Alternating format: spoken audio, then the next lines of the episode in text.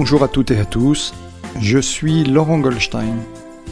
Bienvenue sur Humain, le podcast qui nous invite à partager un moment de la vie de personnalités comme vous, comme moi, comme nous. Toutes ont accepté de faire un bout de chemin avec moi pour vous partager durant une heure leur humanité à travers la singularité de leur parcours et de leur chemin de vie. Bonne écoute!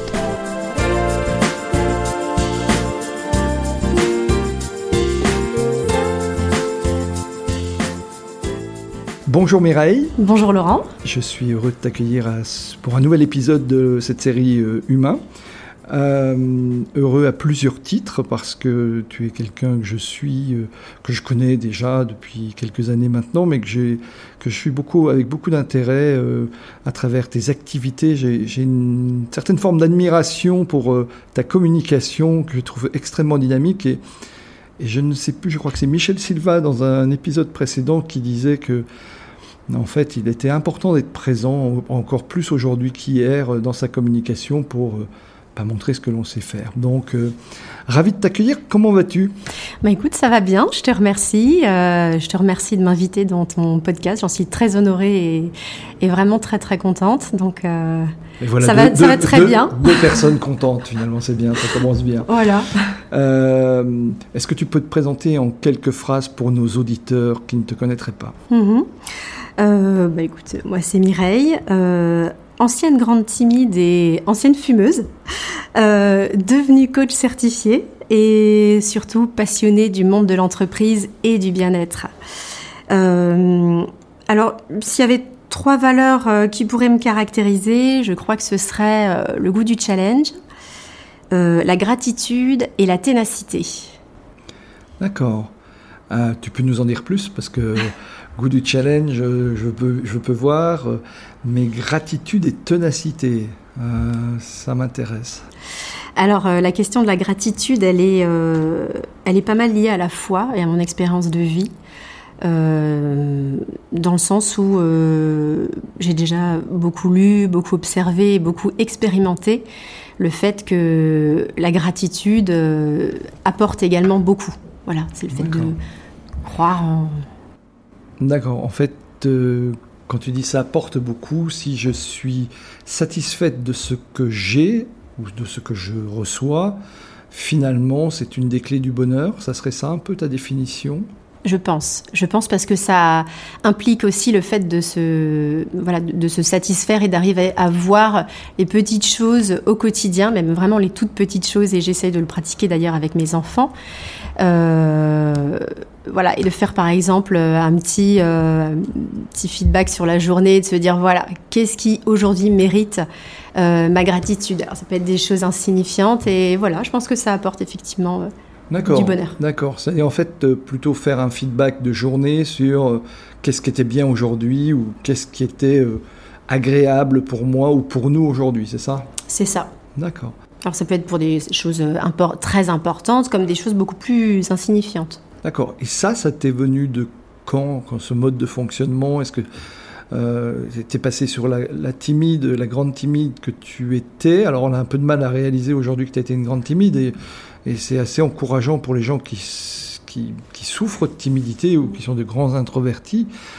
Comment est-ce qu'on passe de ce côté extrêmement timide à la bonne communicante ou la grande communicante que tu es aujourd'hui ? Écoute, merci. Après, les deux ne sont pas antinomiques. C'est-à-dire qu'on peut avoir vraiment ces deux caractéristiques, c'est-à-dire ce côté très timide avec un manque de confiance en soi et... par ailleurs, un grand besoin de communiquer, de partager, et parce que voilà, quand on aime l'être humain, c'est comme le thème de ce podcast, eh bien, on peut concilier les deux. Et qu'est-ce qui a fait que je suis passée de l'un à l'autre ? Eh bien, ça a été justement le fait de me challenger. Tu vois, c'est complètement lié à la première valeur que je te citais. J'oublie toujours pas la ténacité pour tout à l'heure. Oui, voilà, effectivement, c'est ce qui fait qu'on va jusqu'au bout du challenge. Ouais. Mais ça a été mes expériences de vie. D'accord. Tu peux nous en dire un peu plus ? Oui, bien sûr. Si tu es sur ce que tu es prête à partager, naturellement. Alors, Oui, alors il y a eu si j'ai deux exemples à te citer qui peuvent paraître assez personnels, mais que j'ai quand même envie de partager parce que je pense que ça peut être utile pour les auditeurs, pourquoi pas. Et ça montre aussi que c'est pas parce qu'on est coach que qu'on est omniscient, bien loin de là. Il y a constamment matière à se remettre en question. Si c'est justement ce qui permet d'aider les autres. Donc la première chose, ça a été la prise de parole en public, dans le sens où au départ j'ai fait une formation pour être formatrice en 2007. 10 ans après, je formais toujours pas. D'accord. Voilà, tu vois, en 10 ans, je ne me suis toujours pas lancée. En 2018, j'ai entamé le programme de coaching. Et là, on a eu un cours qui a changé ma vie. C'est le cours sur la légitimité. D'accord. Voilà. Et une fois atteint ce statut de coach, vraiment, j'ai commencé à embrayer et à avoir ce déclic. Ça a été vraiment ça. Et pour te dire que voilà, je reviens de loin dans une précédente expérience professionnelle. Quand je devais prendre la parole en réunion, c'était très compliqué. J'ai été chargée de marketing dans une concession automobile d'une marque célèbre sur Metz. À l'occasion de l'organisation d'une inauguration, donc devant une cinquantaine de salariés, mais 50 collègues, alors que je devais expliquer un petit peu ce qu'il allait se passer, je suis littéralement tombée dans les pommes. Ah oui, voilà, je me suis écroulée. Tu vois, et aujourd'hui, ça m'empêche pas d'animer des conférences et des formations, et comme quoi tout est possible. Ben oui, bien sûr, parce que c'est toujours impressionnant de voir quand, effectivement, que tu animes toi-même des conférences. Tu as même été blogueuse. Tu as créé un blog à l'époque qui était dédié au bien-être. Donc, tu as quand même fait des choses qui étaient antérieures à ce déclic. Ça faisait déjà un bout de temps que tu travaillais là-dessus. Tu dis, je me suis formé en 2007, il m'a fallu 10 ans pour engager finalement quelque chose. Le déclic, tu parles de légitimité, ça veut dire tu t'es senti légitime à un moment donné parce que finalement ton expérience de vie, tes formations, ton expérience de vie, peut-être là, un peu de maturité, ont fait que tu t'es dit, au fond, je suis légitime pour apporter ce qui est ma pierre à l'édifice, en étant bien consciente que cette pierre n'était que la tienne. C'est sans doute ça, oui? Oui, c'est ça, c'est ça. C'est aussi faire preuve d'humilité et de voir bien que tout le monde a ses failles. Et parfois, quand on pêche par excès de timidité ou par manque de confiance, on a tendance à placer les autres sur un piédestal et à en faire des faux dieux. Voilà. Donc, quand on apprend ça et à accepter aussi ses propres failles, pourquoi ne pas se lancer? D'accord. Alors, tu as dit, j'étais une grande timide. On voit jusqu'à quel point ça a pu être peut-être handicapant pour toi. Cela dit, parler en public n'est jamais un exercice simple. J'ai moi-même, il y a des années en arrière, je me souviens de mes premières interventions publiques.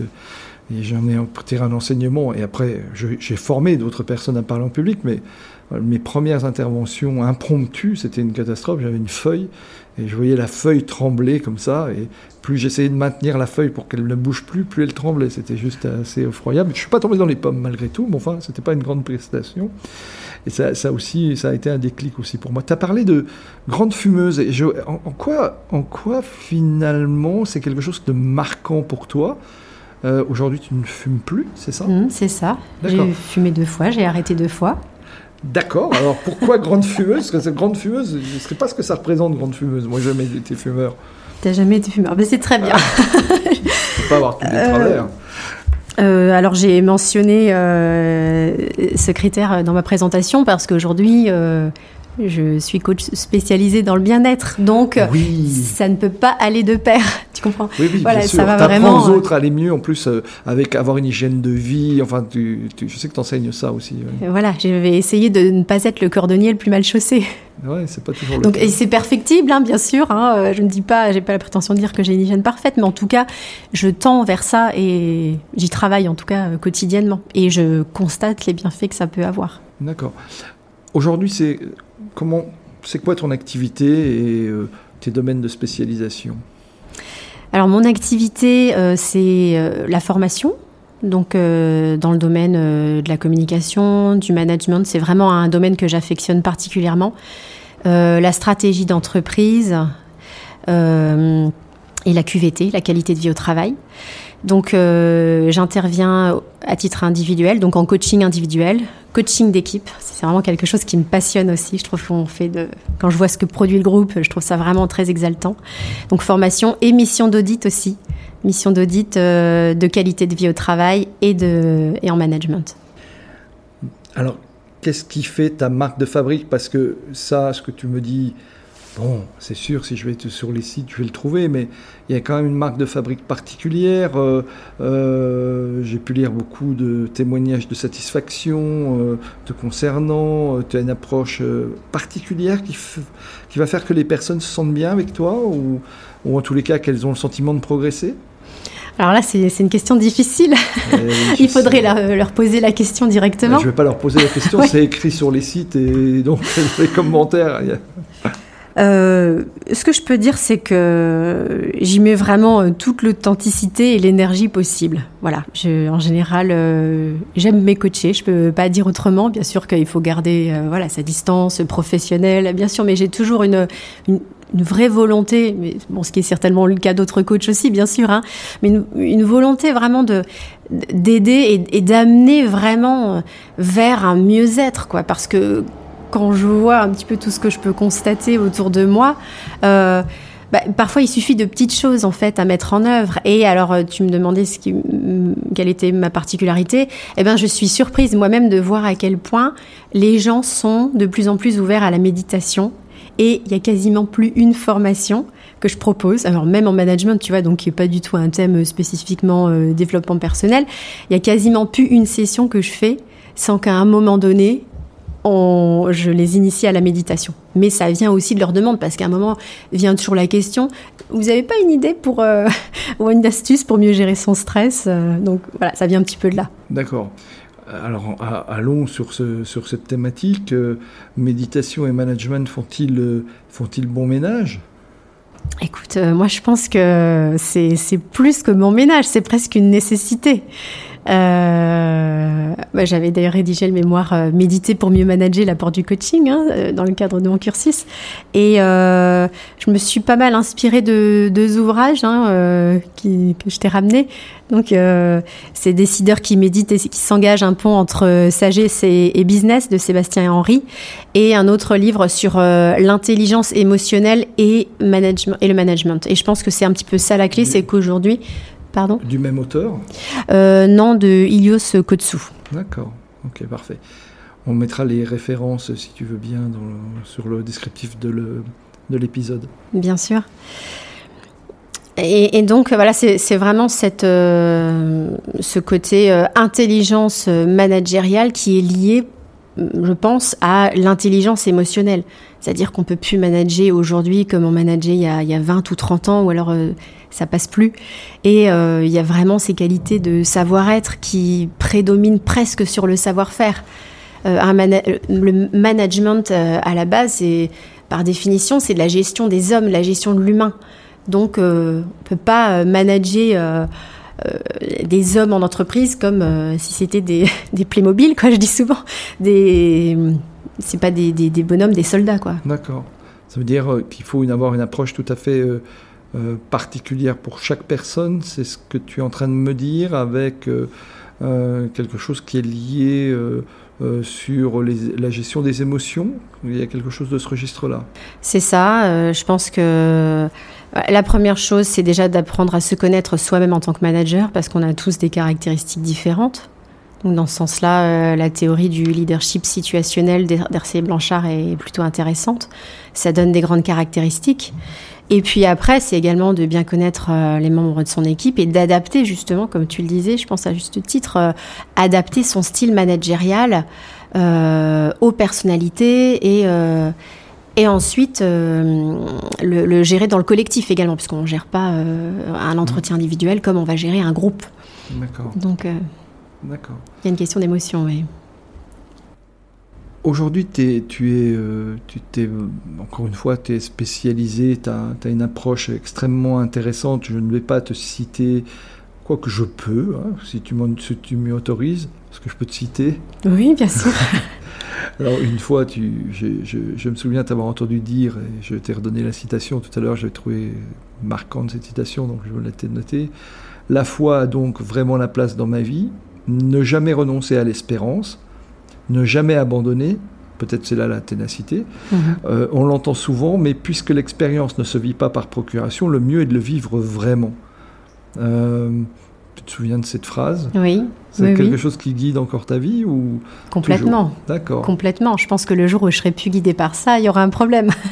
Effectivement, c'est lié à la ténacité et c'est aussi le fait que je pense qu'à un moment, il faut vraiment passer à l'action. Je pense que c'est primordial et c'est ça l'expérience en fait, c'est... passer à l'action, oser vivre des choses, des expériences. Ouais, il y a un moment où il faut agir, quoi. D'accord. Oui, et bon, en même temps, on peut avoir aussi des personnes qui sont dans le doute, qui sont prises par le doute, qui doutent d'elles-mêmes. Tu parlais tout à l'heure de douter, manque de confiance en soi, pour qui les événements de la vie ont été pas forcément favorables, ou qui ont pu avoir des moments difficiles, des épreuves difficiles. Agir, c'est pas toujours simple. J'écoutais une interview d'une chanteuse qui a souffert la dépression, qui vient d'en fait sortir un livre, et qui disait qu'après la gloire, était arrivée tranquillement une phase dépressive, qui a duré sur plusieurs années, et qui disait que c'était très difficile pour elle de réécrire, de retravailler, parce qu'il y avait une forme d'inertie. Donc on peut imaginer qu'il y a des personnes comme ça. Est-ce qu'il y a quelque chose qui permet de dire, j'ai claqué des doigts, chers auditeurs, vous l'avez entendu, permet de passer à l'action? Est-ce qu'il y a quelque chose où j'aime pas ce côté, comment dirais-je, la panacée, etc. Quel pourrait être est-ce qu'il y a un guide ou tu parlais tout à l'heure de déclic, qu'est-ce qui peut nous mettre en action? Alors il y a aussi une histoire d'émotion dans tout ça. Sans doute. Tu l'as évoqué tout à l'heure. C'est compliqué, hein. Je ne suis pas du tout en train de dire que c'est facile de passer à l'action, mais de faire un travail sur ses émotions en acceptant aussi les émotions désagréables. J'aime pas trop utiliser d'ailleurs le mot émotion négative parce que pour moi elles sont toutes utiles. Voilà. Donc je préfère employer émotion désagréable. Mais c'est également en passant par ces stades-là, parce qu'on peut passer par des émotions, alors je ne parle pas de grands traumatismes, hein, évidemment, mais sur des échecs, des choses qu'on a vécues comme des échecs, on en a tous vécu, on a accepté de passer par cette phase d'émotions désagréables, c'est peut-être aussi, après en se fixant un petit challenge et en y allant vraiment crescendo, ce qui va permettre de se prouver à soi-même qu'on est capable, qu'on a de la valeur, qu'on peut regagner confiance. Ça vient pas du jour au lendemain, c'est un travail de longue haleine. C'est vraiment un parcours de vie presque. Ça veut dire que si on veut progresser, aller vers quelque chose qui un autre mieux ou un mieux souhaitable ou un mieux désirable, il nous faut nous laisser du temps et avoir un plan d'action. Et est-ce que ce plan d'action, ça se trouve? Comment toi-même tu as arrêté? Comment tu as évolué, c'est-à-dire quitter ta timidité et arrêter de fumer, puisque tu l'as marqué au début, c'est quelque chose qui m'a marqué, qui était une forme d'addiction. Oui, bah oui, au-delà de dire je veux donner une autre image de moi-même, et j'imagine que ta qualité de vie a changé. Oui. Et on sait combien c'est difficile de se débarrasser d'une addiction. Toi-même, tu as fait comment pour te débarrasser de cette addiction? Même si tu m'as dit j'ai chuté une fois et voilà, on y retourne et... Tout à fait. Hein. Un événement un peu difficile dans ma vie personnelle a fait que j'ai rechuté. Et puis après, alors je te disais que l'expérience ne se vivait pas par procuration, effectivement. Mais malgré tout, je pense que si on y arrive, ça peut être intéressant d'en tirer leçon. Alors, pour répondre à ta question sur comment j'ai fait, concrètement, j'ai ma meilleure amie qui, en 2012, a déclaré un cancer du sein à 32 ans, en ayant un petit bébé de 2 mois. Donc, si tu veux, ça m'a vraiment... ça m'a terrassée. Elle s'en est bien sortie, elle va très bien aujourd'hui, donc ça, c'est formidable.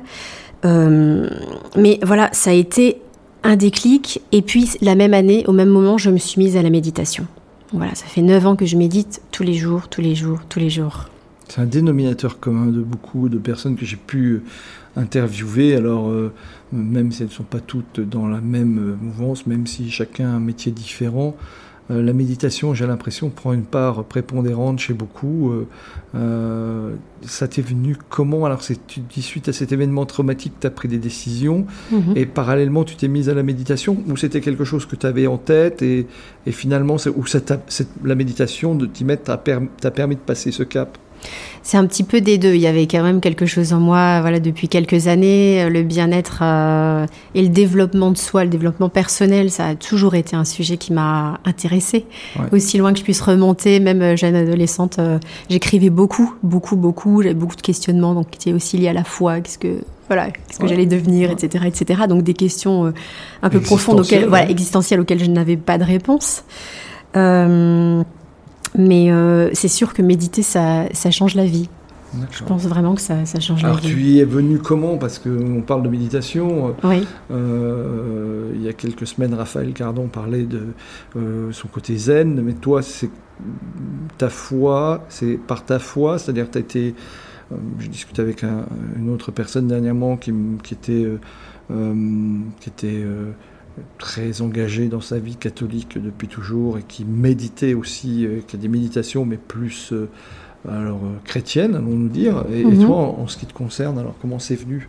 Est-ce que c'est quelque chose par tes lectures ou c'est devenu une évidence? Et puis comment est-ce qu'on fait quand on est une femme du XXIe siècle et une manager avec une vie de famille, etc., pour trouver le temps? Alors, plusieurs questions. Oui, plusieurs questions. Alors, comment ça m'est venu? Je pratique parallèlement à ça beaucoup le yoga. Donc, c'est complètement lié. Parce que pranayama, tout ce qui est technique de respiration, c'est complètement lié au yoga. Et ça a vraiment du sens. Le yoga, cette approche holistique de la personne, union corps-esprit, ça va vraiment avec ça. Donc, c'est vraiment venu petit à petit. J'ai lu beaucoup d'ouvrages aussi sur la méditation. Donc, ça a vraiment attisé ma curiosité. Et il y a un moment, je me suis dit, il faut passer de la théorie à la pratique. D'accord. Voilà, lire les livres, c'est bien. Mais avant toute chose, la méditation, c'est une expérience. Nous revoilà dans l'action. Et pourtant, méditer, c'est vraiment... c'est non-agir. C'est exactement ça, c'est du non-agir. Mais c'est justement là que j'y trouve un équilibre. Tu vois, tu me disais quand on n'a pas le temps, mais... Alors ton rituel, oui. Alors c'est justement parce qu'on n'a pas le temps qu'il faut se prendre le temps de méditer. D'accord. Ouais, je pense. Plus je vois des gens stressés, débordés et qui n'ont pas le temps, plus je leur dis mais méditez. D'accord. Ton rituel à quoi invite. À toi, c'est comment tu pratiques tes rituels? Est-ce que tu as des rituels déjà personnels et des rituels que tu veux bien partager? Oui. Alors, en termes de rituel, moi, depuis le confinement, je me suis beaucoup mise à l'Ayurveda. C'est vraiment un sujet... Tu veux bien m'expliquer? Je suis totalement inculte dans ce domaine. Alors, l'Ayurveda, c'est déjà la mère de toutes les médecines. D'accord. C'est une médecine qui date d'il y a extrêmement longtemps, 5000 ans, si je ne te dis pas de bêtises. Et c'est complètement lié au yoga. Ça a d'ailleurs été reconnu par l'OMS, l'Organisation mondiale de la santé. Donc, ce qui fait quand même grand plaisir. Ça rassurera le cerveau gauche de nos éditeurs. Voilà, exactement ça. Et donc là également, au même titre que la médecine traditionnelle chinoise, ça présente une vision holistique de l'individu, complètement liée au yoga, qui fait partie des disciplines de l'Ayurveda. Et c'est surtout une médecine préventive. Donc son rôle, c'est d'apporter des connaissances et des pratiques qui vont être ciblées de sorte que le corps et l'esprit puissent être en harmonie et en pleine forme. C'est-à-dire qu'on ne va pas attendre le côté symptomatique des choses ou la maladie.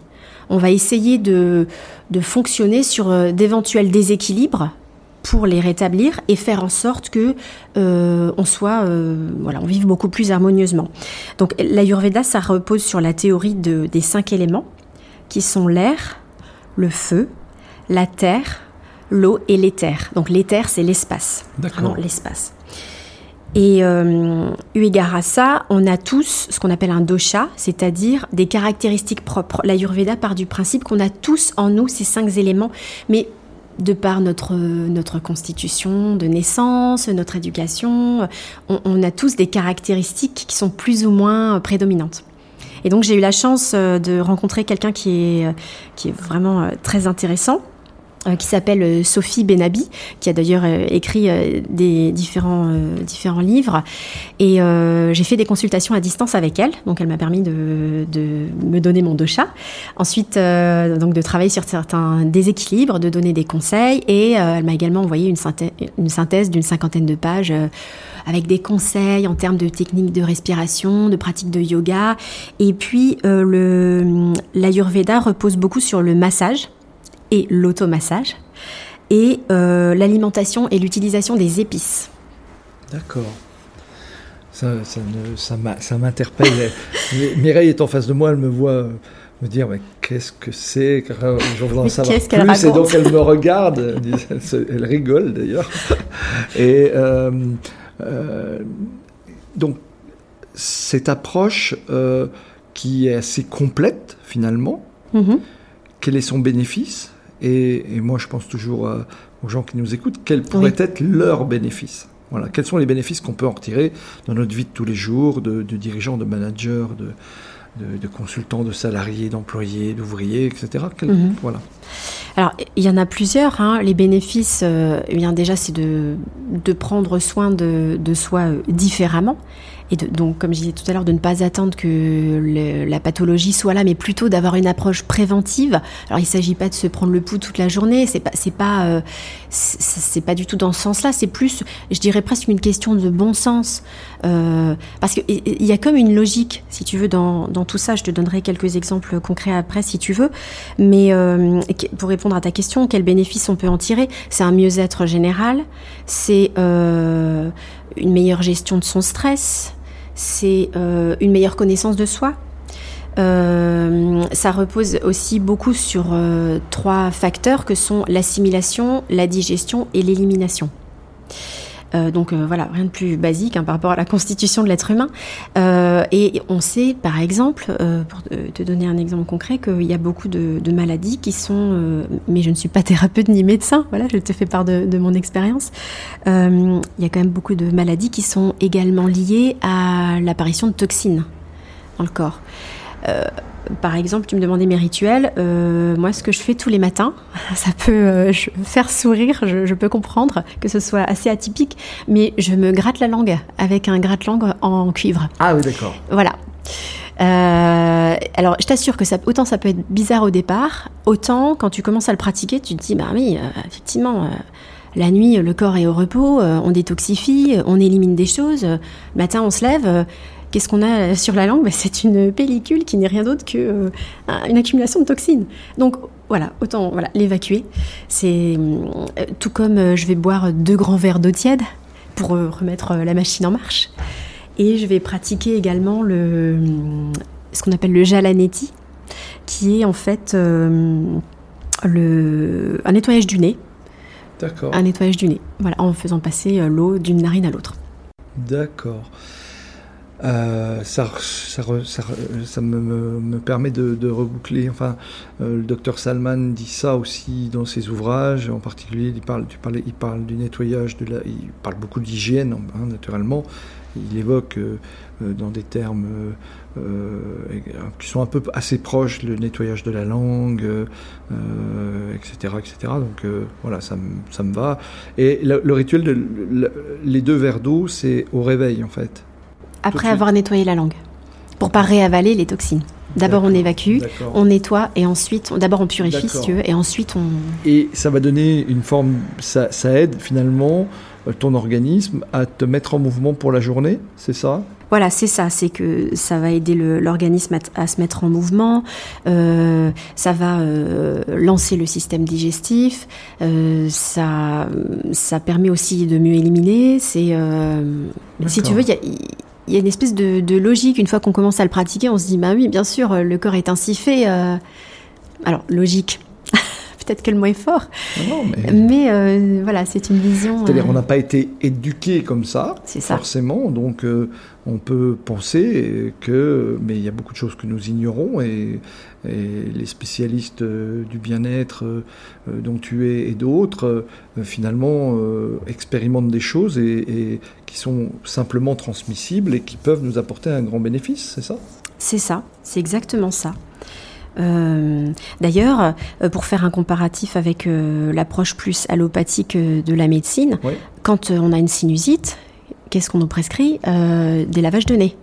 Voilà, sauf que c'est quand on est... Il y a des antibiotiques aussi avec. Hein. Ah oui, si d'accord. T'as une sinusite, on va te mettre les antibiotiques avec. Oui, alors là, on est vraiment sur le curatif et le symptomatique. Oui, tu parlais d'allopathie. Oui. Non, oui. Mais ce que tu veux dire, que ce que tu es en train de dire serait plutôt du préventif, en fait.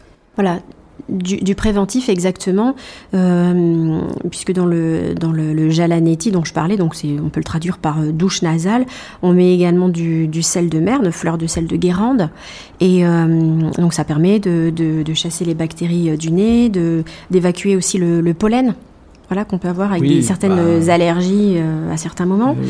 Sauf que la pratique est juste différente du lavage de nez classique, puisque le principe, c'est de faire rentrer l'eau par une narine et de le faire sortir par l'autre. D'accord. C'est un nettoyage approfondi du nez, quoi, en fait. C'est ça. OK. Waouh, super intéressant. Tu travailles aussi beaucoup sur la respiration, me semble-t-il. Est-ce que tu peux nous en dire plus ? Parce que j'ai vu aussi, j'ai visité ton site et les vidéos. Et j'aimerais bien que tu nous en parles un petit peu aussi.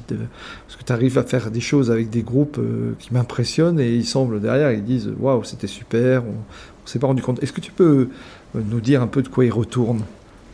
Parce que là, tu nous as parlé de ton rituel... de lever et alors la respiration dans tout ça. Alors la respiration, tu vois, c'est déjà lié avec le lavage de nez parce que ça va également permettre de mieux respirer par le nez, ce qui on utilise d'ailleurs la respiration nasale en yoga.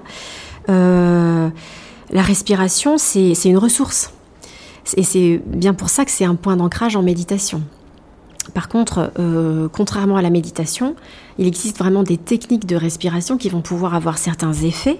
Et je pense à la cohérence cardiaque, oui. Je pense à Nadi Sodhana, qui veut dire respiration alternée en sanskrit, la langue ancienne de l'Inde. Et puis une troisième petite méthode vraiment toute simple que j'aime bien utiliser, c'est la technique de la paille. Oui. Alors pourquoi ? La raison est extrêmement simple, c'est que quand on inspire, c'est le système nerveux sympathique qui s'engage, c'est-à-dire que c'est celui qui va amener les effets d'accélération des pulsations cardiaques et engendrer les réactions de tension musculaire. Et à l'inverse, quand on expire, c'est le système nerveux parasympathique qui s'engage et donc c'est celui qui va procurer ce phénomène de détente. Donc forcément, mieux vaut, quand on est sous l'effet du stress, travailler sa respiration en expirant plus longtemps qu'on inspire. Et d'où cette technique de la paille avec son faible diamètre, et le fait qu'on se concentre à expirer lentement et finement. On arrive très vite à expirer 7 secondes alors qu'on a inspiré 5 secondes par exemple. D'accord, ok. Qu'est-ce que c'est... Encore une fois, tu vas me penser un petit peu... taquin avec ça, le bénéfice parce que tu arrives à faire ça à des salariés d'entreprise, à des managers, quel bénéfice ou quelle application dans leur vie au quotidien ? Quelle application ? Eh bien, qu'ils arrivent à s'approprier l'outil, la technique, pour avoir moins de stress, pour avoir un outil concret, pour mieux gérer leur stress en fait. D'accord. Ça aide énormément à la gestion du stress, c'est ça ? Oui, c'est ça. D'accord. Ok. Donc, alors venons-en au stress. Alors, je sais que tu as beaucoup écrit. Tu as été. Est-ce que ton mémoire est disponible d'ailleurs sur ton site ? Non. D'accord. Je pose la question. Hein, voilà. Donc, est-ce que tu as été une blogueuse ? Tu as été une vlogueuse aussi. Tu fais pas mal de vidéos. Tu as interviewé des personnalités, certaines que j'aimerais bien d'ailleurs avoir dans mon micro. Envoyer une invitation, j'attends qu'elles reviennent vers moi, elles se reconnaîtront. Bientôt, tu vas lancer un podcast. Tu veux bien nous en dire un peu plus ? Alors, l'idée de ce podcast, c'est de proposer un format assez court, d'une quinzaine de minutes sur des petites astuces bien-être, assez simples à s'approprier au quotidien. Ce qu'on vient de discuter là, tu vas pouvoir régulièrement passer des enseignements, c'est ça? C'est ça. Des petites capsules de 15 minutes, etc. Voilà. Ça peut être aussi sur tout ce qui va être entrepreneuriat, un peu plus largement. Et j'aimerais également avoir un volet management, quelques clés de management. Je suis le cas classique, je manage mes anciens collègues, c'est un peu galère. À titre d'exemple, comment faire? Et puis, bien sûr, j'aimerais bien interviewer. J'aurais des invités aussi pour des formats plus longs. D'accord, super. Et ça, pour juillet, donc au moment où vous écouterez cet épisode, chers auditeurs, il faudra chercher le podcast de Mireille, il ne devrait pas être bien loin. En tout cas, on pourra mettre le lien dans l'épisode. Merci. Coaching en bien-être, gestion du stress, c'est un peu lié, tu nous l'as dit tout à l'heure. Tu as parlé de tes piliers, tu as parlé de la persévérance. Alors je reviens un petit peu sur la persévérance. Sur la persévérance, je te laisse le temps d'y revenir, mais comme j'ai une autre question qui me trotte dans la tête, c'est la méditation qui t'a aidé à arrêter de fumer? Oui. Bon, la réponse est simple. Entre autres, j'ai utilisé plusieurs outils, mais ça m'a aidé. Ok, ça t'a aidé. Et parce que il y a peut-être des fumeurs qui nous écoutent, qui aimeraient bien arrêter. Donc, quelles ont été tes clés à toi? Donc, la méditation, j'ai compris, le yoga. Oui. Alors, l'acupuncture aussi. D'accord. Voilà, l'acupuncture. Et puis alors, c'est drôle parce que j'ai arrêté de deux manières différentes. D'accord. La première fois, quand j'ai arrêté du jour au lendemain. Ouais. Donc, avec toutes les difficultés que ça peut engendrer. Mais bon, au bout d'un moment, on sait en coaching qu'il faut 20, 21 jours pour en créer une nouvelle habitude. Donc, passer un certain stade, ça va mieux. Et puis, la deuxième fois, j'ai pris le parti d'arrêter à chaque fois la première. Donc, c'est-à-dire que la première, après le petit déjeuner, je l'ai supprimée jusqu'à ce que ça aille bien. Ensuite, j'ai supprimé la première de la voiture sur le trajet pour aller dans la voiture, etc. Ah oui, parce que tu fumais en voiture, naturellement, comme les vrais fumeuses. Ah bah oui, comme les vrais. Et la méditation, oui, parce que le principe de la méditation, c'est d'être observateur de son propre fonctionnement mental. Donc, quand on arrive à observer ses pensées, on arrive aussi à observer son addiction. Et donc, c'est ce qui va permettre d'avoir un certain recul, un certain détachement par rapport à son envie. Et par exemple, si on commence une méditation guidée, par exemple, ce que je recommande vivement, de commencer par la méditation guidée parce que c'est compliqué sinon. Si on commence donc une séance en ayant très envie de fumer et qu'on médite, ne serait-ce que 8-10 minutes, on va se rendre compte à la fin que déjà on se sent moins stressé et que on a réussi à se détacher un petit peu de cette pensée. Ça ne veut pas dire qu'on n'aura plus envie de fumer, mais il y aura déjà une prise de recul. D'accord. Voilà. La méditation guidée, ça veut dire, moi qui ne suis pas un expert, la méditation guidée, ça veut dire je guide ma méditation sur cette envie, c'est ça? Ou sur l'envie d'arrêter de fumer? Non, ce que j'entendais par là, c'est le fait d'écouter des séquences audio. Alors moi je suis beaucoup John Kabat-Zinn, qui était vraiment le fondateur de la MBSR en 79 au Massachusetts, si je dis pas de bêtises. Et donc il y a Bernard Girodo qui fait de très bonnes traductions et on trouve beaucoup de méditations guidées sur ce sujet. Où? Alors on les trouve où? Alors sur internet. Très simplement, sur par exemple, moi je prends mon téléphone, sur Safari, je mets méditation guidée John Kabat-Zinn. C'est juste Mireille est en train de nous dire qu'elle a un iPhone. Hein. Si vous parlez de Safari, mais il n'y a pas de problème. Apple, si tu veux, pas de souci. Sur Internet, d'une manière générale, quel que soit l'accès. Et donc il y a des méditations à thème. D'accord. Méditation de paysage mental, méditation de la montagne. Alors celle-ci, je la recommande vraiment pour les gens qui manquent de confiance en eux. Je la trouve assez formidable. C'est en accès gratuit? Oui. Il y a des applications éventuelles où tu vas simplement sur Internet et tu cherches méditation de la montagne ou des choses comme ça? Alors ça, c'est gratuit. Ouais. Toutes celles de Bernard Girodo. Après, Petit Bambou, qui est assez connu. Oui, voilà. Très connu. Oui. Très connu. D'accord. Bon... parle-moi du coaching Ikigai, tu savais que ça allait venir. Et oui. Parce que moi, le coaching, de manière générale, pense savoir un petit peu ce que c'est, hein, voilà. Mais le Ikigai, ça, je ne connais pas celui-là. Alors, Ikigai, c'est un terme donc japonais. Iki, c'est la vie, et Gai, c'est ce vers quoi on tend, notre désir de réalisation. Et donc, Ikigai, on pourrait le traduire par trouver sa raison d'être. Qu'est-ce qui fait que tous les matins, j'ai envie de me lever ? Voilà, qu'est-ce que j'ai envie de faire de ma vie, tout simplement. Donc c'est un outil qui est très intéressant parce qu'il peut toucher aussi bien des jeunes qui sont en quête de trouver leur voie professionnelle que de personnes qui sont en reconversion professionnelle, ou même des personnes plus âgées. J'imagine quelqu'un qui aborderait la retraite et qui aurait besoin de trouver une forme de sens à sa vie. Donc Ikigai, en fait, le principe, c'est assez simple. C'est la jonction de 4 cercles. L'idée, c'est de répondre à 4 questions. D'abord, ce que vous aimez faire. Vraiment, ce que vous adoriez faire même enfant, ce qui vous passionne dans la vie, ce que vous faites sans même voir le temps passer, vraiment, ce que vous aimez faire, même si c'est pas a priori lié au côté professionnel, parce que c'est là que c'est intéressant, c'est d'arriver à faire des liens entre ses vraies passions et ce qu'on pourrait en faire dans sa carrière. Donc moi je propose de le lister sous forme de tirets, voilà, de s'imprimer une matrice vierge et de l'exprimer avec vraiment tous les mots de manière exhaustive qui peuvent vous venir à l'esprit. Le deuxième cercle, c'est ce pourquoi vous êtes doué. Donc ce sur quoi on vous fait des compliments, ce que vous faites facilement, quelles sont vos compétences. Alors là, c'est parfois à cet endroit précis que les gens ont des difficultés, par excès un petit peu de modestie, par manque de confiance. Oui, mais ça va être vantard, etc. Mais non, tout le monde a des compétences, tout le monde a des caractéristiques et des aptitudes, c'est évident, hein. Donc ça, ensuite, le cercle qui est tout à droite, c'est ce dont le monde a besoin.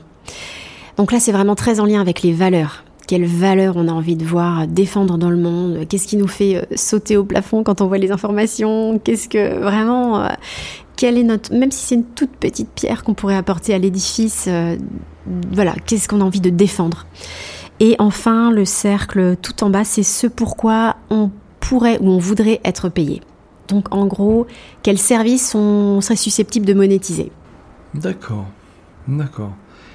Et alors une fois qu'on a fait ce travail, qu'est-ce qui se passe de manière générale dans tes accompagnements ? Ça, j'imagine que c'est le travail que tu vas demander à la personne que tu accompagnes. Et après ça, quel est le déroulé du processus ? Une fois qu'on a fait ce travail, je vois bien la prise de conscience, je vois bien se réapproprier à la fois ses talents, mais aussi sa vocation dans le monde et éventuellement son projet professionnel.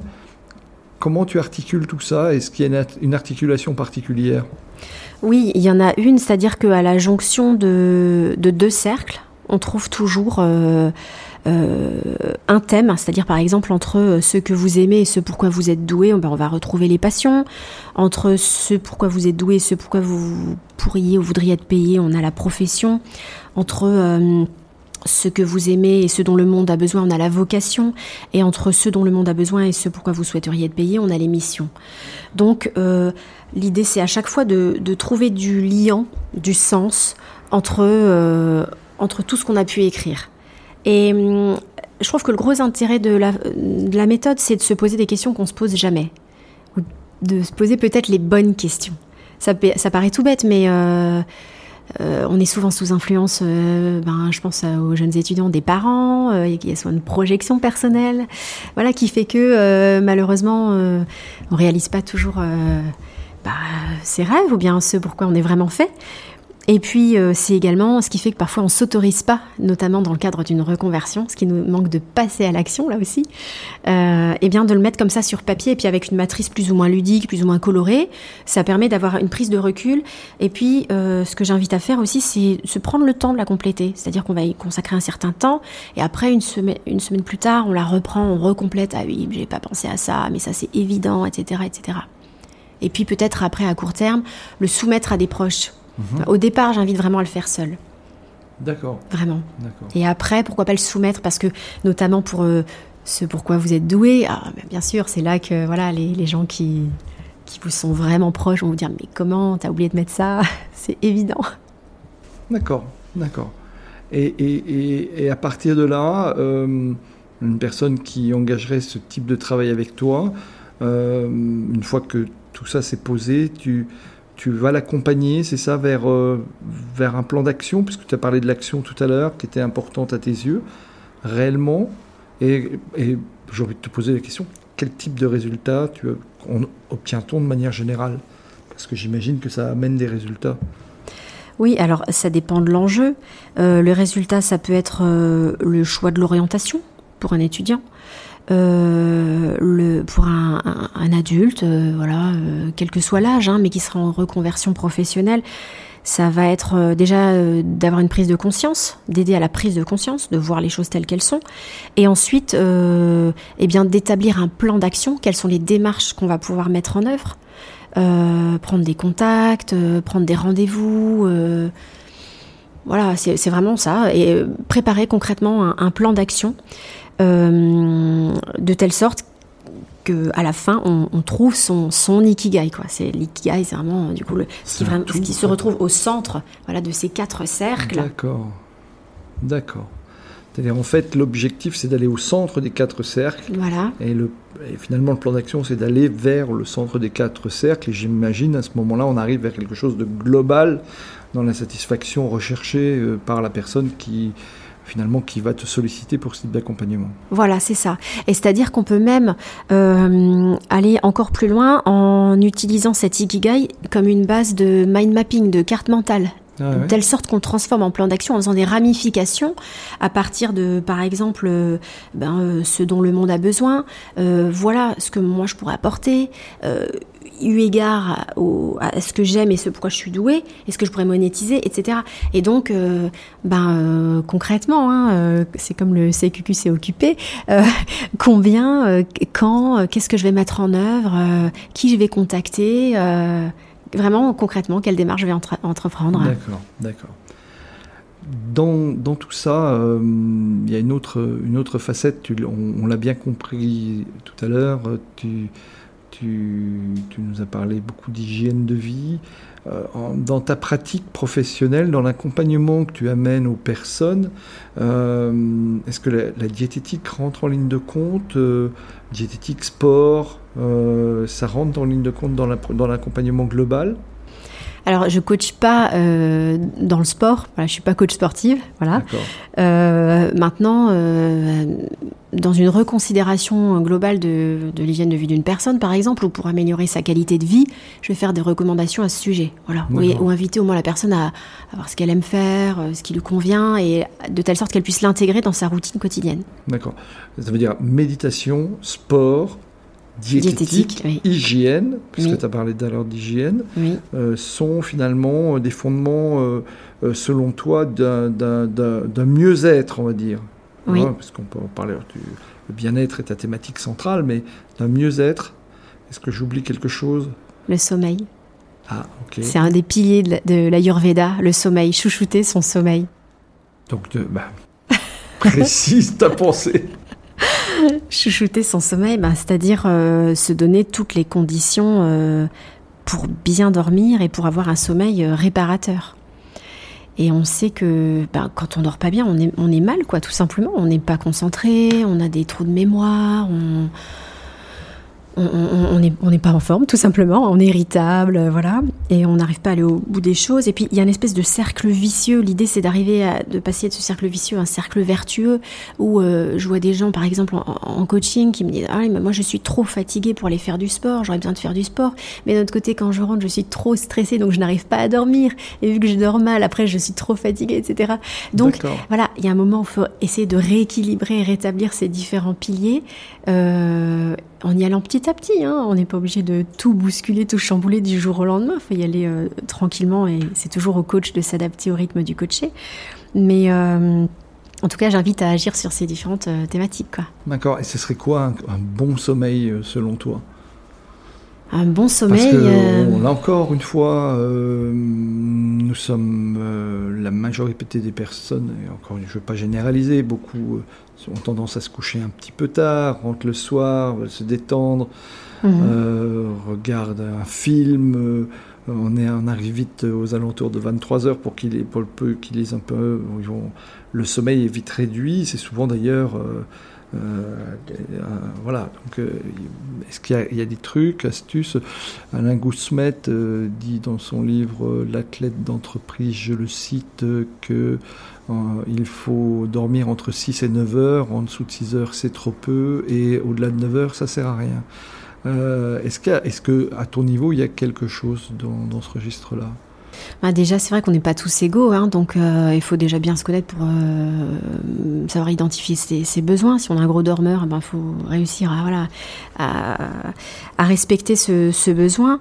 Après, c'est sûr qu'il y a des choses fondamentales comme dîner léger, avoir une chambre entre 18 et 20 degrés,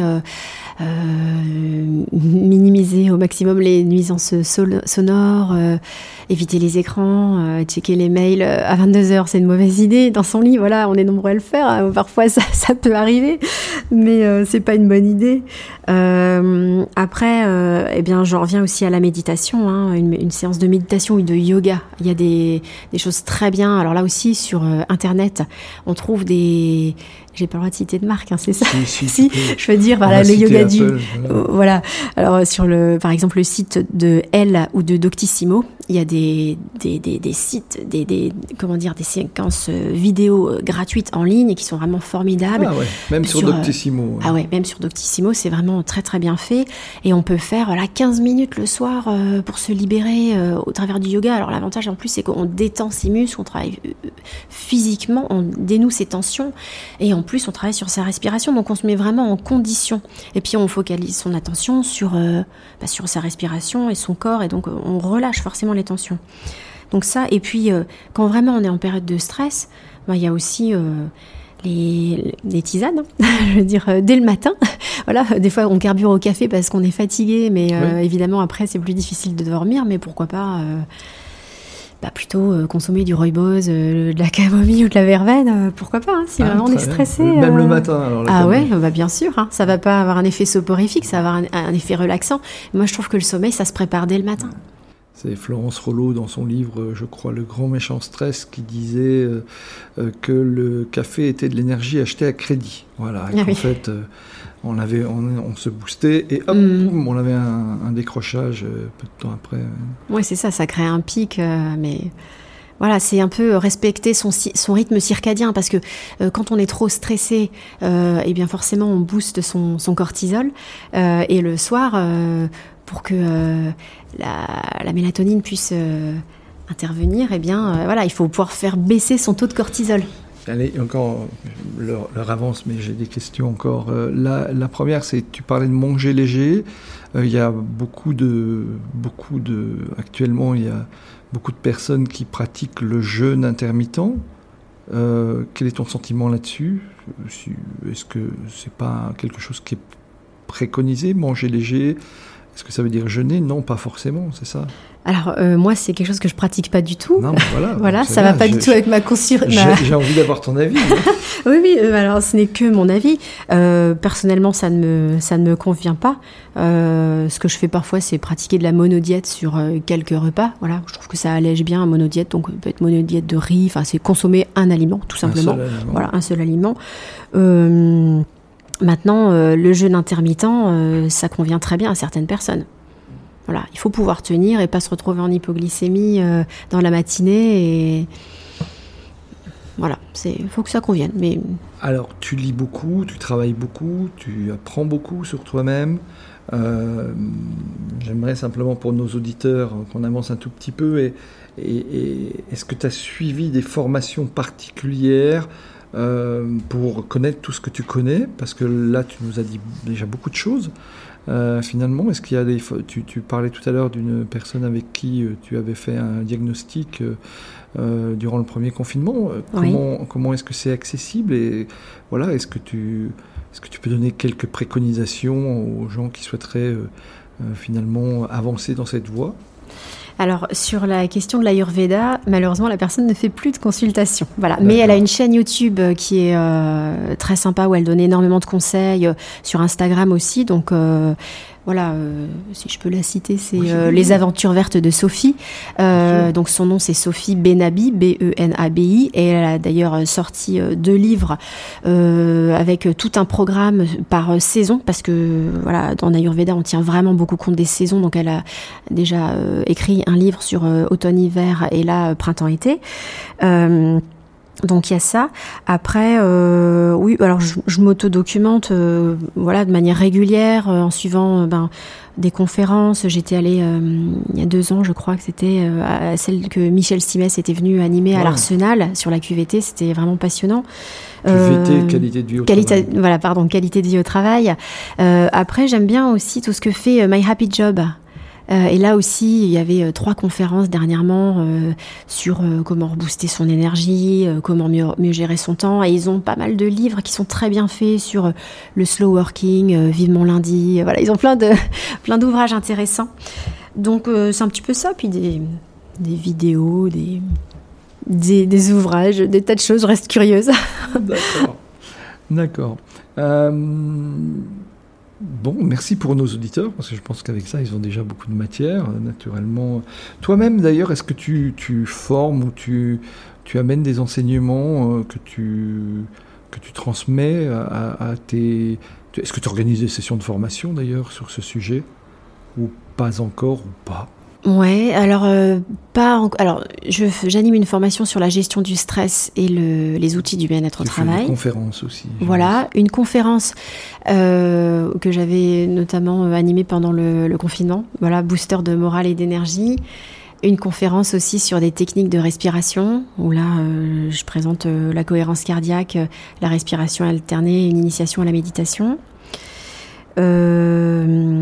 Et puis après, je fais beaucoup de sur-mesure aussi, donc voilà, j'accompagne, toujours être vraiment à l'écoute de ce dont les gens ont besoin.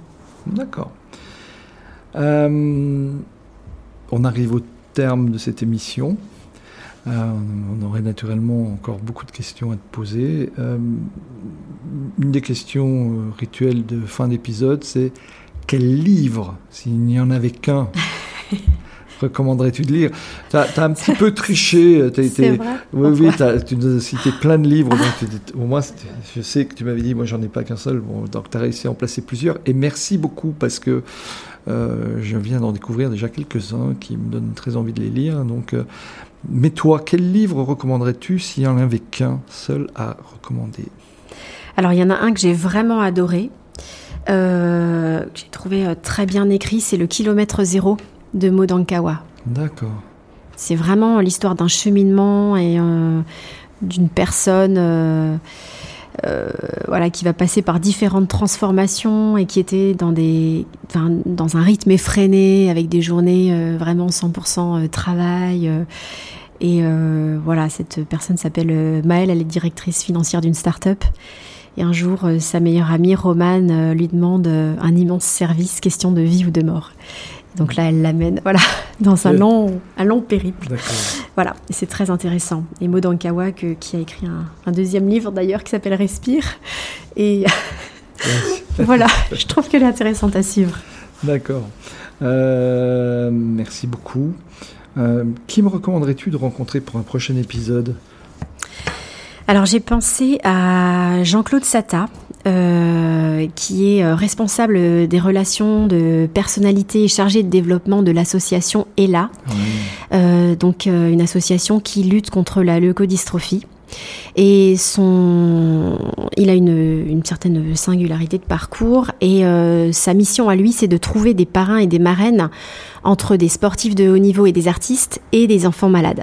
Ah oui. Donc voilà, je trouve que c'est assez... c'est quelqu'un qui... Zinedine Zidane s'était beaucoup engagé. D'ailleurs, je crois qu'il est toujours engagé pour ELA. Oui. Effectivement. Oui. D'accord. Merci beaucoup. Voilà, on sera ravis de l'accueillir. Tu as le mot de la fin sur qu'est-ce que tu as envie de dire ou quelque chose à ajouter ? Le mot de la fin. Le mot de la phrase de la fin. Ouais, la phrase de la fin, bah écoute, ce serait une citation. Alors c'est vrai que pour, je l'ai déjà beaucoup citée, beaucoup publiée, mais je l'aime bien, je l'adore, je la place à toutes mes formations et en plus elle est pleine d'humour. Alors j'ai envie de finir sur une note d'humour. C'est une citation du Dalaï Lama qui dit « Si tu as l'impression d'être trop petit pour pouvoir changer quelque chose, essaye de dormir avec un moustique et tu verras lequel des deux empêche l'autre de dormir. Ouais, » Voilà, c'est la phrase qui illustre bien le coaching. Merci beaucoup Mireille, merci pour ton accueil Laurent. Parce qu'en fait nous étions dans tes locaux et nos amis auditeurs, comme pour l'épisode précédent, ont entendu qu'on avait laissé des fenêtres ouvertes parce que nous sommes en été et il y a un tout petit peu de bruit, de motos qui passent, mais ça fait partie, c'est les joies du direct. Et ce fut un moment fort agréable. Merci de tous tes enseignements. À très bientôt Mireille et merci à toi Laurent. À la semaine prochaine pour tous pour un nouvel épisode. Au revoir. Au revoir.